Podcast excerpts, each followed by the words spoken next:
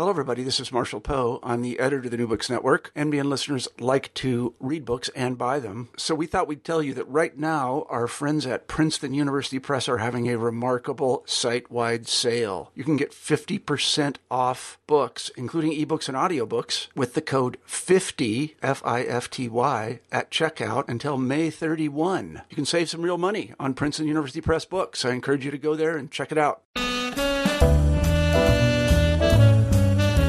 Let's say you had a curiosity about, maybe even a hankering for, Indiana's signature dessert, sugar cream pie. You might search for it, and on a typical foodie website, find this description, written in typical foodie prose. As Indiana's state pie, this rich, nutmeg dusted custard pie also goes by the name Hoosier pie born from Amish and Shaker communities that settled in Indiana in the 1800s, this quote unquote desperation pie, a category that refers to pies made when fresh fruit wasn't available or money was short, is as simple as it is delicious. Now, sugar cream pie may be delicious, but there's nothing delicious, nothing delectable in that description. Compare that to the one Matthew Gavin Frank offers in his new book, The Mad Feast, an ecstatic tour through America's food. Our Hoosier cream pie is so soft we can cut it with our pinkies. So sweet we can think only of how it moves us, speeds our hearts, allows us to run from towns called Amboy and Amo, Trafalgar and Troy. Running we can think of all our dead aunts and uncles, all of the filled in quarries, their ceilings waiting to collapse. The kinds of state histories buried beneath rock and dust, and tablespoons of sugar we allow to burn, harden, lacquer the tops of our Hoosier cream pies. Frank's description is no historical tidbit or bland factoid. It's something more like a tribute, though only if a tribute can embrace the sadness of what it celebrates, the troubled soul beneath its shining surface. And, like the rest of Frank's book, it's wonderfully written. Here is a food writer who cares as much about the words on the page as the food in our mouths. And the rest of Frank's attention and the result of Frank's attention to both is a book that gives us a fresh look at America and its food. Frank takes up 50 signature dishes from 50 states in 50 essays, each as surprising and engaging as a dish cooked up by a half-crazed, half-genius chef who's determined that the best tastes make the familiar strange, but no less enticing. Matt Frank, welcome to the New Books Network. Thanks for having me, Eric. Oh, I'm excited to talk to you today uh, you've got this new book, Mad Feast, an ecstatic tour through America's food. Uh, and it is, it is, it is mad and ecstatic and crazy to read and wildly interesting. Um, and, and so the obvious question to me is, where did this cookbook come from? Well, cookbook, travel writing, food writing, personal essay, imaginative flight of fancy. I mean, it's got it all in there. Um, so it's an unusual book, and I definitely want to get to it. But you are an unusual writer. You don't come to, down the, the, the kind of traditional track of, you know, I, I went to Oxford and Princeton, and then I somehow wound up making immortal literature. You've got a really kind of funky background. Uh, what what is that all about? Where where does this book come from? Tell us a little bit about our, its origins before we get to it. Well, for, first of all, thank you so much for saying all of those nice things, and and secondly thank you for uh, that that awesome British accent. that was that was great. Um, I uh, yeah, I mean, I um, I spent most of my occupational life in restaurant kitchens. Uh, I I started at uh, age eleven. Washing dishes in a fast food chicken shack on the outskirts of Chicago. Um, it was this uh, this place called the Broastery, which uh, well, um, you remember, I'm sure that that kind of broasted chicken craze in the mid 80s. Um, it was supposed to be this healthier uh, alternative to fried chicken, which is completely false. Um, it's it's deep fried chicken, you know, essentially just in a lot more oil. So it's it's kind of like half pressure cooked, half deep fried. Um, anyway, yeah, I, I graduated to my you know role as a broaster uh, too, which I, I guess it's just an unfortunate word to lend to food, broasted, um, to broast. It just it sounds so so unappetizing. But um, I remember when I, I you know became a broaster um, and stopped washing dishes there. I I was compelled by my boss, this um, really dyspeptic and megalomaniacal guy named Ira, to uh, shake these um, kind of frying baskets up and down while they were in the oil. I think um, this was in the early stage of roasting chicken. The technique was, and the philosophy behind it was kind of ill formed, and and it remained that way, frankly. But um, I think Ira thought that if we shook these baskets up and down in the oil, the oil would somehow miraculously not kind of uh, embed itself into the chicken and breading itself, but miraculously fly off um, and then, you know, the resulting fried chicken would thereby somewhat, you know, somehow be healthier. Um, it, it wasn't, of course, and, and we fry cooks just got scarred up as a result. I, I, think my oil scars on my my forearms faded only just last year, but um, I don't know, man. I, I, guess I've just been thinking about food and working with food and manipulating it and touching it and interrogating it and in part like in the broastery sacrificing my body to it uh, for for so many years it just i don't know is sort of this default obsession of mine and i uh, eventually um, you know just started started writing about it. And um, in the book in the mad feast i I really just wanted to start interrogating these seemingly mundane dishes um, as associated with each of our 50 US states, um, just kind of scratching at them and scratching at them and scratching at them until some kind of inner holiness or horror uh, began to leak out. And um, that holiness and horror usually kind of trickled its way up along some kind of shadowy back alleys of, of regional U.S. history. And uh, I kind of embedded my discussions of these dishes into those shadowy back alleys, I guess in some kind of uh, attempt, however hazy, to comment on why we eat, what we eat, where we eat it. There's a there's a sort of deep love that only a love that, that, that is mixed with abhorrence could, that's fueling the book. And I want to go back to that. Um, you call it a spastic lyrical anti-cookbook cookbook, right? Yeah. That's kind of the phrase. Uh, could you unpack that a little bit for us? Because you, you get this sense, you know, in a cookbook, you're expecting this kind of lavish sense of food writing and celebration. Um, so, so to call it an anti-cookbook cookbook right there, you know, the reader might be like, what am I getting myself into? Yeah, which is why the book has a preface. Um, my, uh, my editor was really worried about that too, um, frankly, uh, that folks would open up um, the book if there was no kind of you know, preface as disclaimer um, in in the beginning, and just yeah, basically say like where where am I and what is this? And so, um, reluctantly, I wrote that preface. Um, I kind of you know I'm all about being disoriented uh, when I when I open up a book, and and you know um, I'm all about just kind of arguing with a text and then conversing with it and, and, and all of this, and just kind of grappling my way towards some kind of understanding of it, but um, but I understand how, how that might be um, off-putting too, and so and so the preface found its way in there. The the cookbook part of spastic lyrical anti-cookbook cookbook um, is there because there are 50 recipes um, in the book, um, one for each uh, uh, essay. uh, one for each of the 50 U.S. states, um, as contributed by um, a chef working in a restaurant in in the corresponding states.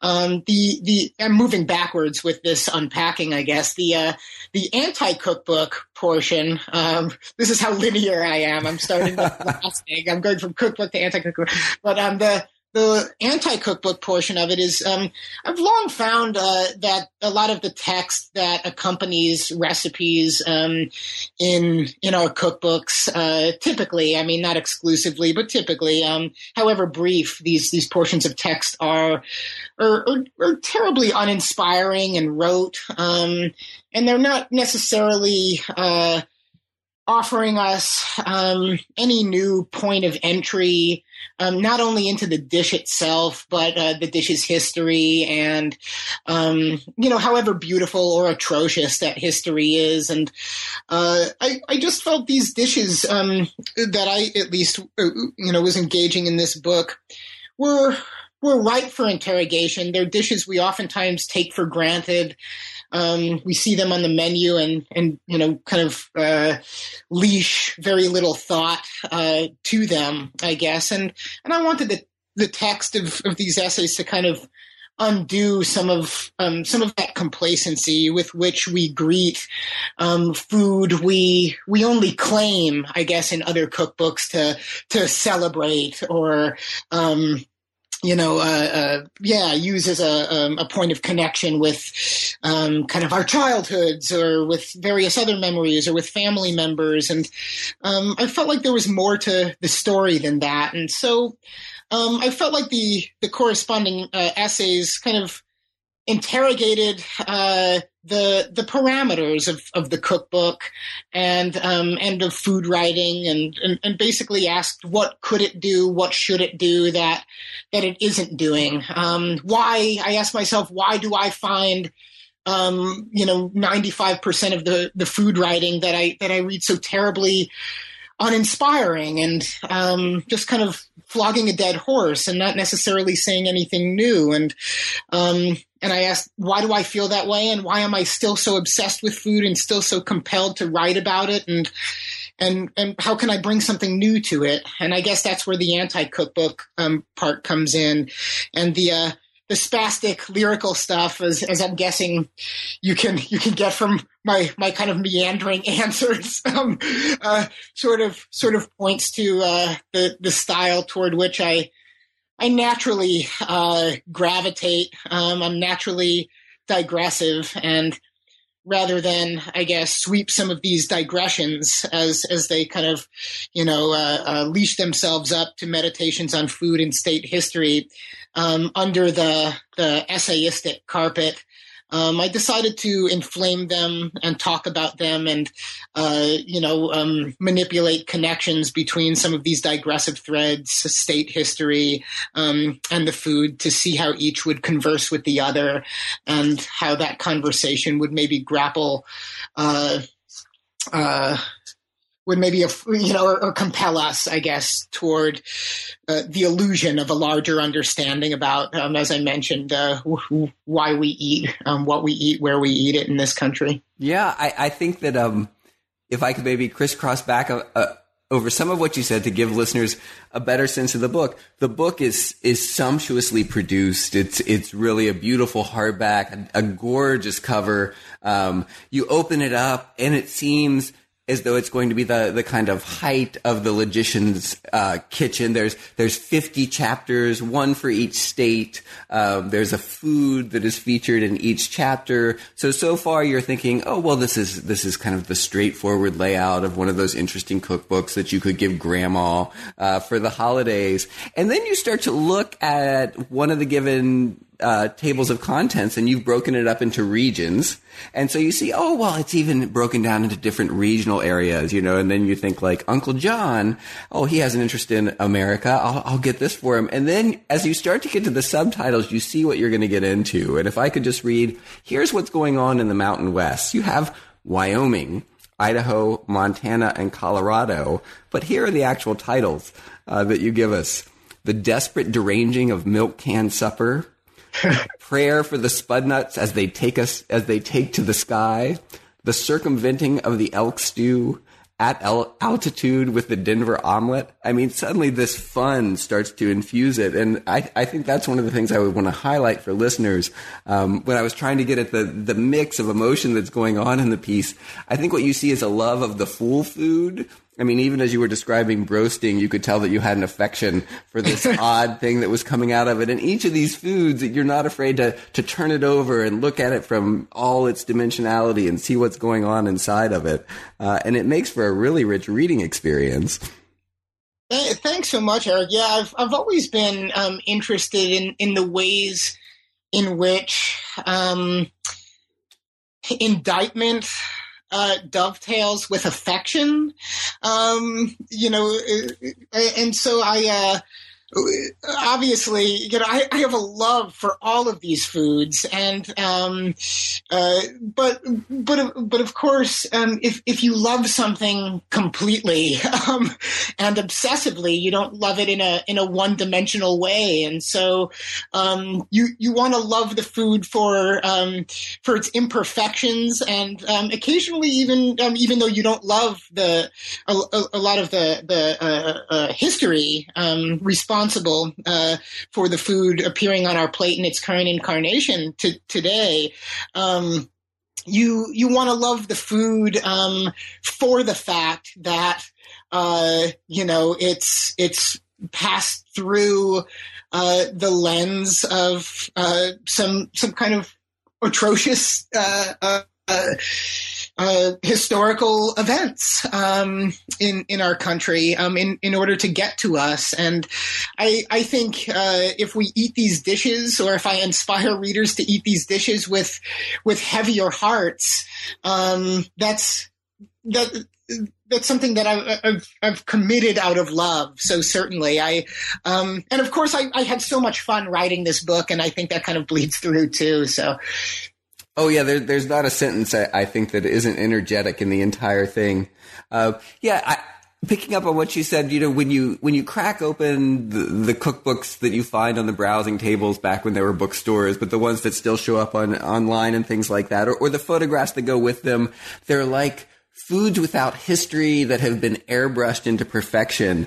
And the foods that you give us, they have carried their scars and crimes through the maelstrom of history to show up on the plate. And so you're eating something that, that is rich and full and mixed and shot through with American culture, which is a lot different than kind of bringing out the supermodel version of key lime pie and saying, isn't it gorgeous? Doesn't it, you know, photograph so well? I mean, our, our, uh, the the things and the people um, with which and with whom we are most intimate, uh, I, I, think, um, are are folks we occasionally ridicule, um, are folks uh, we occasionally indict, and um, uh, folks with whom we argue uh, and interrogate, um, even though we, we love them so completely. We love them so much. We free ourselves to um, indict and ridicule every so often. And um, I, I, guess, uh, I mean, this is going to sound completely hokey, but uh, I viewed each of these dishes and their stories as, as members of my family um, every so often as I was um, writing these, these essays, um, loving them even while kind of pushing them away and being revolted. And then, you know, I, I, get to another bit of information and then I just want to take them close into my chest again and, and whisper sweet nothings into their ears and calm them down. And, uh, yeah. And I'm talking about maybe family members and, and, um, food dishes as I'm saying that. So. Yeah. Well, I wonder if you'd be willing to, to read us a sample of it so that listeners can get some sense of, you know, what they'd be getting into. Sure, sure. Yeah, I'll, i could read a really short um, segment. Uh, um, I I live in Michigan um, right now, and I uh, because I, I am presently you know embedded within the state of Michigan. I feel like I can't read the Michigan essay; it just feels too intimate. Um, uh, I feel like the trees will have some sort of conniption fit out the window or something. But um, I do want to read something close to Michigan, um, so I'll, I'll read a maybe a uh, the first two segments of the the Minnesota essay. Um, and the the dish that I chose for Minnesota is uh, the hot dish. Um, I, I think a lot of upper Midwesterners know what hot dish is, but um, for the for folks who who don't, um, hot dish is essentially a catch-all casserole birthed in desperation. um, and, and, there's usually, you know, something crunchy on the top. It's like all of this, this amalgam of soft stuff and stewed stuff, meat, vegetables, potatoes, cream of mushroom soup, and so on. Um, and then there's usually kind of a, a crunchy topping. Um, and, uh, I, I, guess without further ado, I'll just get into it because I talk about some of that that stuff. Uh, in the in the essay. The title is "The Hot Dish Muddies the Water" or "Those Poor Drowned." This is desperation, imagination, blowing bubbles into our cream of mushroom soup, not because we're feeling playful, but because in this cold, the snow fine as dust, it hurts to take air in. So we extend our exhales as long as we can. Pretend that history and nostalgia are the same thing. This has everything to do with a tater tot crust as blanket in our hot dish. As some golden brown storm cloud cresting the baking pan, yanked from failing oven after failing oven in the church basements of Arrowhead, along the shores of Lake Superior, in International Falls, Minneapolis, St. Paul. This winter has depth, layers. This is winter as casserole, as the French word for saucepan. This is a season so freezing it doubles back on itself and simmers. Sometimes our bodies get so cold, they burn. Sometimes we overflow the pan's lip, stiffen on the element. Sometimes, like the drowned with ice in their lungs, we stick to the bottom. In this weather, unlike the tater tots in our hot dish, we don't golden, but redden. Uncle talks of his years harvesting sugar beets, raising turkeys in Todd County, now the poorest goddamn county in the state, he says, before he was forced by General Mills, Cargill, Hormel, and Schwan to retire. These same companies now producing the processed hamburger and frozen string beans and potato buds we heap into our hot dish, used to feed congregations. He lost so much of his body to the cold and to the thresher, he has a single finger left. The important one, he says, as he struggles to wrap it like a boa over the stem of his fork, sink it into the, into the hottest middle part beneath the tater tots. According to Hallie Herron's article, Heating Up the Heartland, Minnesota's signature hot dish combines heartiness, great taste, and adaptability. Our state casserole retains no official recipe or rules beyond economic and gustatory desperation. As such, we have our hamburger, mashed potato, string bean, cream of mushroom soup, La Choy fried onion hot dish, and our hot dish made with canned tuna and Kraft macaroni and cheese, with canned peas or canned corn, topped with potato chips crushed to dust, or shoestring potatoes, or anything crunchy and sharp enough to remind us that we still have some fight left, even in all of this cold, that we're not all, just mostly, soft. Herron says Hot Dish was birthed out of hardship when, quote, budget minded farm wives needed to feed their own families, as well as congregations in the basements of the first Minnesota churches. And she says that the cream of mushroom soup soon became so favored, so ubiquitous, that it became better known in early hot dish circles as Lutheran binder. And, and I guess I'll leave it there, Eric. That's great. I grew up eating that dish. yeah, yeah, yeah. I, I grew up. I grew up uh, on the outskirts of Chicago again, but I grew up eating a variation or many variations of of hot dish, um, all of which were were uh, um, unfortunately microwaved. well, so so Uncle shows up in that piece, and yeah. um, Uncle is someone that shows up throughout the book, uh, as well as Aunt and wife makes an appearance and things like that. Um, but but they're not necessarily the the uncle that uh, a reader might expect on first encountering him.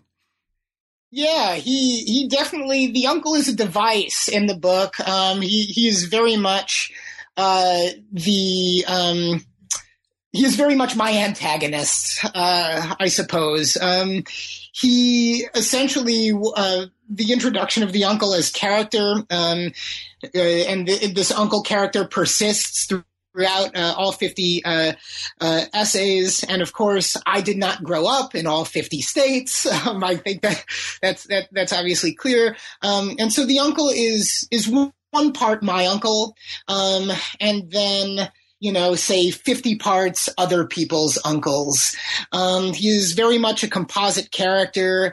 Um, a lot of the stuff that he says in the book is culled from um, interviews that I conducted with folks in the states at hand, um, whether uh, they were folks working for museums or historical societies or restaurant kitchens um, or none of those. Um, just folks I, I happen to encounter through kind of a, a serpentine path and and uh, my kind of um, meandering uh, research process. And so um, he he's somebody with whom I can argue right there on the page. Uh, and but he he is real in the sense that um, he's a little bit of a lot of very real people.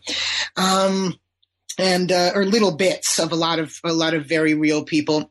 Um, I, I, found Eric as I uh, you know was was researching um, and conducting interviews um, both online and over the phone, and then eventually in person. I uh, I did visit all fifty states um, in in twitchy fashion uh, as I was as I was uh, putting putting this book together um, in order to in order to what uh, to kind of immerse myself in what the filmmaker Werner Herzog sometimes calls the the voodoo of location, um, and and then conduct on site interviews too.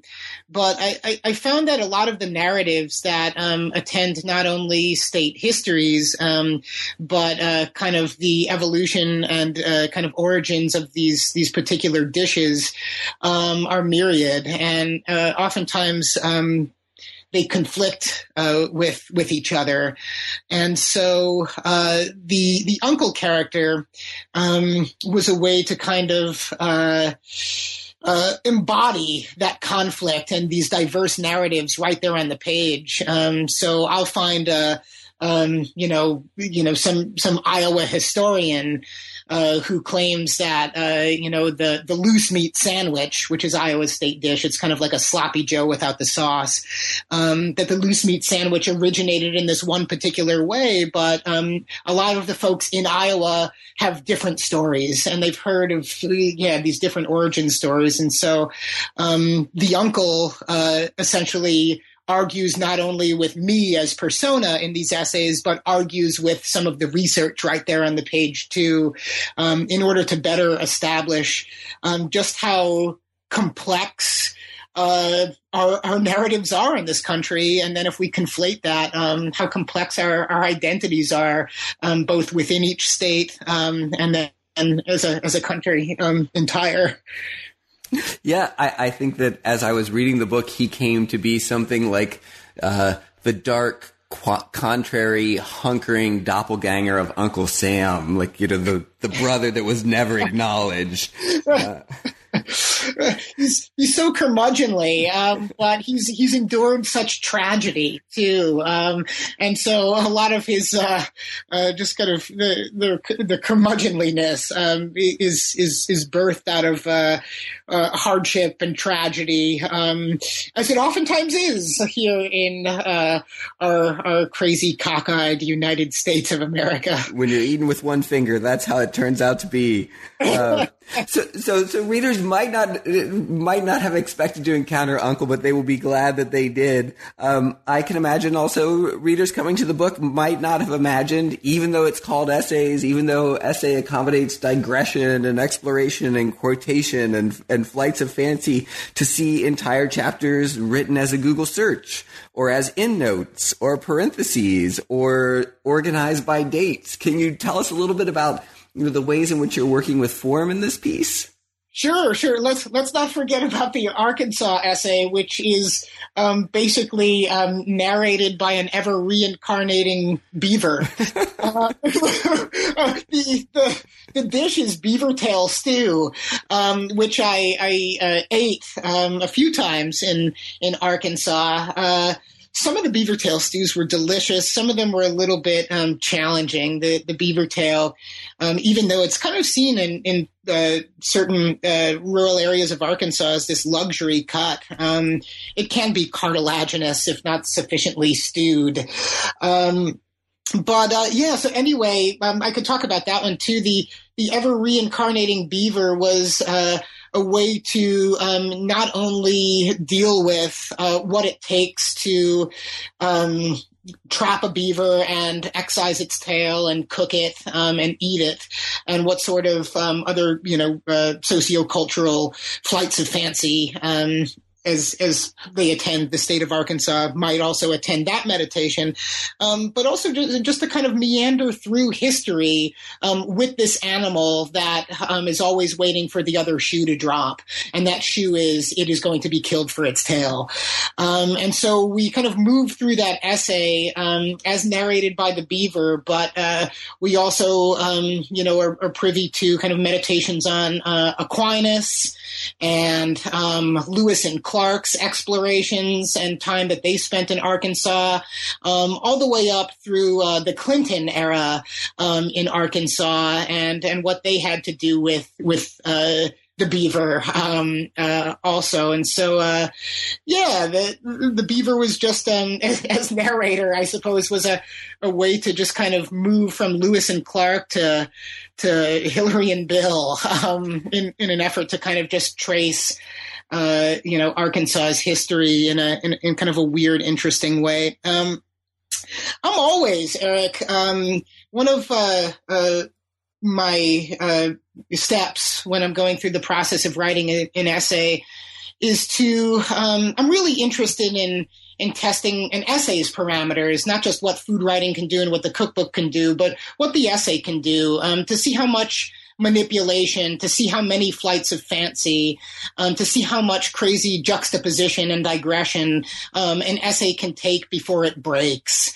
Um, it's kind of like uh, overlaying those onion skins down um, atop those uh, architectural blueprints you know, you begin with that that kind of bare bones blueprint, and then you lay one onion skin atop another, atop another, atop another. And if you lay on the perfect amount of onion skins, you could kind of see the finished building and envision it. If you lay on a few too many onion skins, the building collapses. Um, but during the process, I'm always interested in the point at which the essay collapses, and then of course I dial back and comb out and revise. Um, but I want to see what it can take, and so um, I oftentimes shoehorn shoehorn an essay into a particular form, um, whether that is in the form of a Google search or writing in the form of endnotes or, you know, shoehorning it into the form of, of note cards or the Harvard outline or a syllabus, um, or and so on and so forth. I mean, the choices are, are seemingly endless. Um, just to see what that would do, um, how that form would girdle the essay and make the essay uncomfortable in certain ways, where certain portions of it would stick out like sore thumbs, and other portions of it would conform beautifully um, to that form. Uh, oftentimes, I won't leave the essay in that form. Um, I just want to see what that form would do to it, and I could always take it out of that form, but rarely, after being kind of manipulated by that form, will it emerge the same. Um, its neck will be a little twisted, or um, you know, its back stretched out, uh, for instance um, sometimes uh, the particular essay seems to take to the form like a duck to water. And um, if I feel that it does, I'll I'll leave it in there and just allow that uh, step to kind of be the final essay um, uh, as it is, and, and that's kind of what happened in uh, the end notes for the Sheboygan Bratwurst, um, in for the Wisconsin essay, and the New Jersey Ripper, which is a deep fried hot dog, um, uh, for the New Jersey essay. Yeah. Yeah. Well, I, I, think since we we've gotten a little bit into process and, and how the, this book emerged from uh, what must have been, you know, various seances to get all of those dead animals to speak. Um, there, there are a lot of, of, of food bloggers out there, a lot of food writers. Um, despite the fact that it, the market seems to be saturated, you know, yet another food book. Um, I still have young writers coming up to me and asking me about how one gets into food writing and things like that. And there's this archetypical problem in most food writing. One, I think you you've shown us how you answered it again and again, but I'd be curious to hear your thoughts on it. Right? And the big problem with food writing is I am eating this thing and describing it, and you, reader, are not. It's right. my fun, right? Um, so, so how do you help a younger writer start to think about moving outside of that? I am reporting an event, which so much food writing seems to be revolving around. Well, I, I, I, feel I feel like there's there's so much more to food writing too than than just like the description of having eaten something. Um, I I think we really need to like um, kind of interrogate. I mean, if we're going for that essay, like I, I am eating this and you are not, um, I think we have to interrogate our own responses to um, the thing that we're eating. Um, if we find it delicious, why we find it delicious. Um, if we find it grotesque, why we find it grotesque. Um, and what that kind of claiming of ownership, um, just by ad- ownership by adjective, delicious or grotesque, of a particular foodstuff means to, uh, I guess, a, a larger culture at hand that also eats it and whose um, opinions may, may differ from ours and who are bringing their own memories and their own histories and their own economic backgrounds and racial backgrounds um, and, and regional backgrounds and things to the ways in which they eat this thing. And so um, that's a way to kind of get out of one's own head and start to think about taste um, is a communal sort of thing, um, and all of the different ways we taste things and why we taste things um, differently, and what that means and what that can tell us about ourselves. Um, I, I, feel like you know just our reaction to the way something tastes um, isn't an end at all, but a springboard into perhaps a seemingly endless series of, of questions about identity and claiming ownership, um, and uh, violence and love, and of course, family and memory and ceremony. You know, the usual um, stuff. And um, but all, all, of those things are, are ripe for further interrogation. Um, the thing is, it's delicious and I want to convince a reader that this is also delicious, but so what? Um, there's more to the food than that, and there's more to the act of eating and tasting than that, and there's more to the uh, there's more to actually wanting to entreat a reader to love what you love or dislike what you dislike than that. Um, and I feel like we have to ask ourselves those those questions and and I think your book is the the happy manifestation of that that kind of deeper thinking. And and before it seems as though it is a book full of literary pleasures, which it is. Uh, I just want to remind listeners that that there are 50 recipes. You can take this book and you can make things and eat things out of it. Uh, and I'm wondering if there's there's a particular recipe in it that you go back to, um, or that that still kind of haunts you as muse.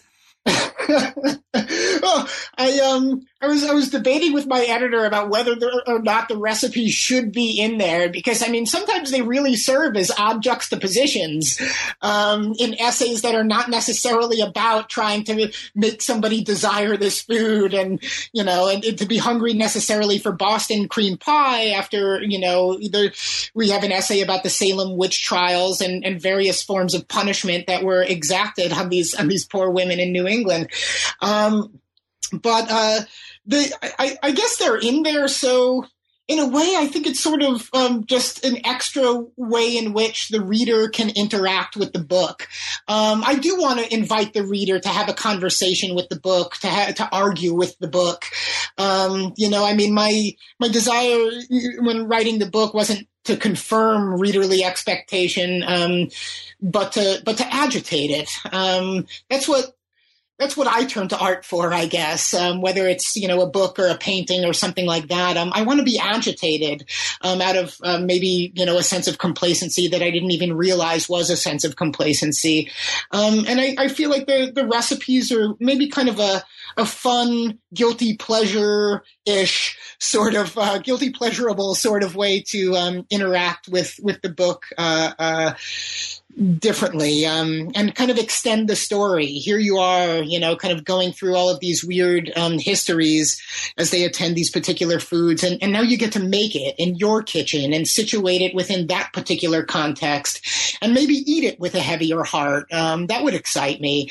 The the the I don't know if any of the dishes are really um, haunting me, but the one um, the one that I've been having. I'm, I'm, glad you you brought this up. It's it's relevant because I read the hot dish um, uh, essay or a portion of the hot dish essay is um, I love making the hot dish recipe. It was um, contributed by a restaurant in Minneapolis called the Bulldog, and it's it's fun to see how in, in Minneapolis these days um, folks are taking hot dish, which basically um, has, as you know, I, I mentioned and read about, very very humble origins um, and turning it into something gourmet. Uh, there's actually a restaurant in Minneapolis called Haute Dish, H A U T E dish, where they do this um, General Chow's sweetbread hot dish that is just out of this world. Um, but uh, I, I, love how you know these chefs are kind of interrogating the parameters of hot dish itself and, and what can it do. And so um, I've made this recipe and it's it's delicious. Instead of the standard canned cream of mushroom soup, they make this beautiful roasted mushroom bechamel sauce with um, all sorts of like wild mushrooms, some of which are foraged right there in in the woods of, of Minnesota. Um, morels and and chanterelle mushrooms. They use cremini mushrooms uh, too. Uh, the the the meat in it is a braised beef brisket, um, but they actually braise it with this chocolate stout beer and red wine and brown sugar and, and all sorts of spices. Uh, caramelized um, truffled Brussels sprouts are involved, and um, of course house made tater tots. Um, it's it's not hot dish without the the potato. so um so those show up in there too. So that that um that kind of recipe excites me and I guess haunts me if only um, in that it served as muse uh, via its interrogation of the parameters of something that was seen as standard. Well, that, that might win over the, the foodie listeners who wouldn't have been as excited by Butt Witch. the, oh, you, you're talking about the halibut sandwich? That's it, indeed what I'm talking about. in, in Alaska, I um I lived in Alaska actually for three and a half years. I uh, I ran um, a little breakfast joint, um, essentially a breakfast and lunch counter uh, adjacent to a bowling alley uh, there, and um, you know, uh, made you know your standard omelets, um, but one of the sides you could get with your omelet was reindeer sausage and the um, blueberries that went into the blueberry pancakes. Uh, the the other staff members and I would actually cull those blueberries from from the mountains behind the restaurant. Um, for lunch, we served a butt witch. Uh, was, the place was called the Channel Bowl Cafe. It is now sadly defunct, but the Channel Bowl, the bowling alley, is still there. Um, and there's a bar there where, where you could see some of Juneau, Alaska's more famous alcoholics. Um, but uh, we served a lot of halibut sandwiches there, and so uh, yeah, so I st- which we called the butt witch. It's known colloquially um, in in Alaska as as the butt witch, uh, and I was interested in in how um, basically uh, we have just kind of made this goofy sort of name. Um, uh, out of this sandwich created from this majestic uh, kind of diaphanous, um, curtain-like, uh, gigantic fish. Um, fish that are so gigantic that oftentimes when longline fishermen pull them up, I mean, they of course dwarf the size of the boat.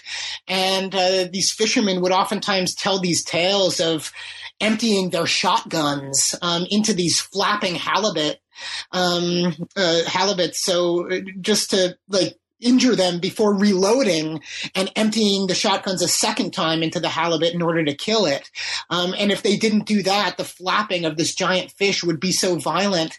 Um, these crews would have been swept overboard and the boats would have been destroyed.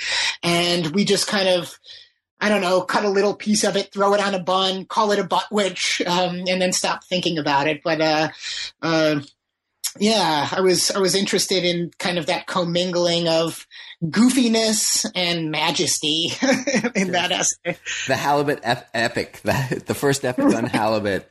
right. Um, well, well, just to let listeners know, I mean, I think by the end of, of this interview, you come across as, as a food writer, and indeed, you've written a, a wonderful memoir on one of the great wines of the world. Um, but you've also written on pot farms and giant squid. And so I'm just curious as to to where you're going next in your work. Is there is there more dishes out there that you're you're thinking about taking up, or is, is a new subject looming on the horizon?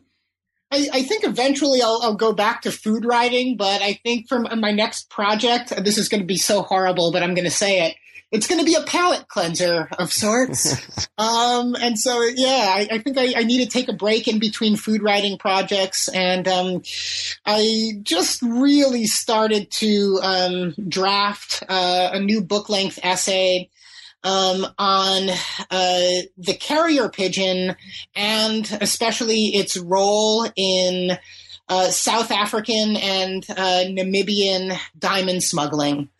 Um, it plays, it still plays a very large role in uh, the diamond smuggling, um, you know, trade or illicit diamond trade in uh, northern South Africa and um, southern Namibia, and.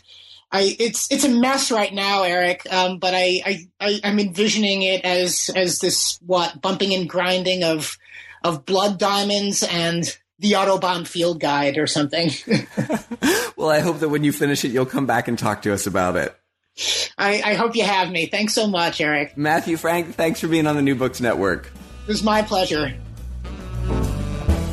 My name is Eric LeMay, and you've been listening to an interview with Matthew Gavin Frank, author of The Mad Feast, an ecstatic tour through America's food on the New Books Network.